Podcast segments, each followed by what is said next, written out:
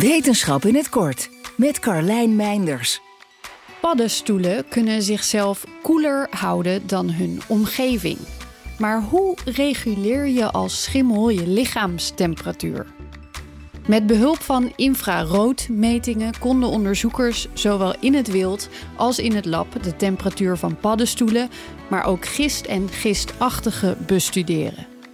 Ze zagen dat de oppervlaktetemperatuur van wilde paddenstoelen, afhankelijk van het soort, zo'n 1,4 tot 5,9 graden koeler was dan de lucht in hun omgeving. In het lab waren schimmelkolonies zo'n 0,3 tot 1,9 graden kouder dan het medium waar ze in groeiden. Met de koudste temperaturen gemeten in het midden van de kolonie. Testen in het lab met oesterzwammen lieten zien dat de koude temperaturen tijdens het hele groeiproces en in alle delen van de schimmel aanhielden. Maar hoe doen ze het nou?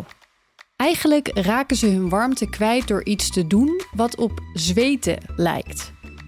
Kunnen we dan ook wat met deze kennis? Ja, menen de onderzoekers. Ze ontwikkelden onder andere een passief koelsysteem op basis van paddenstoelen dat de luchttemperatuur in een half afgesloten container 10 graden liet afkoelen in 25 minuten.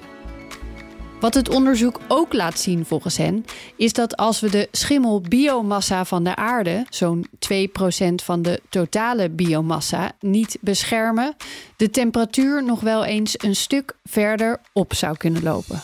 Wil je elke dag een wetenschapsnieuwtje? Abonneer je dan op Wetenschap vandaag. Spotify is partner van Wetenschap vandaag. Luister Wetenschap vandaag terug in al je favoriete podcast-apps.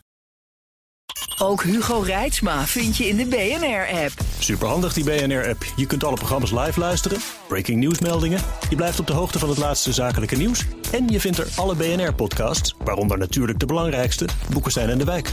Download nu de gratis BNR-app en blijf scherp.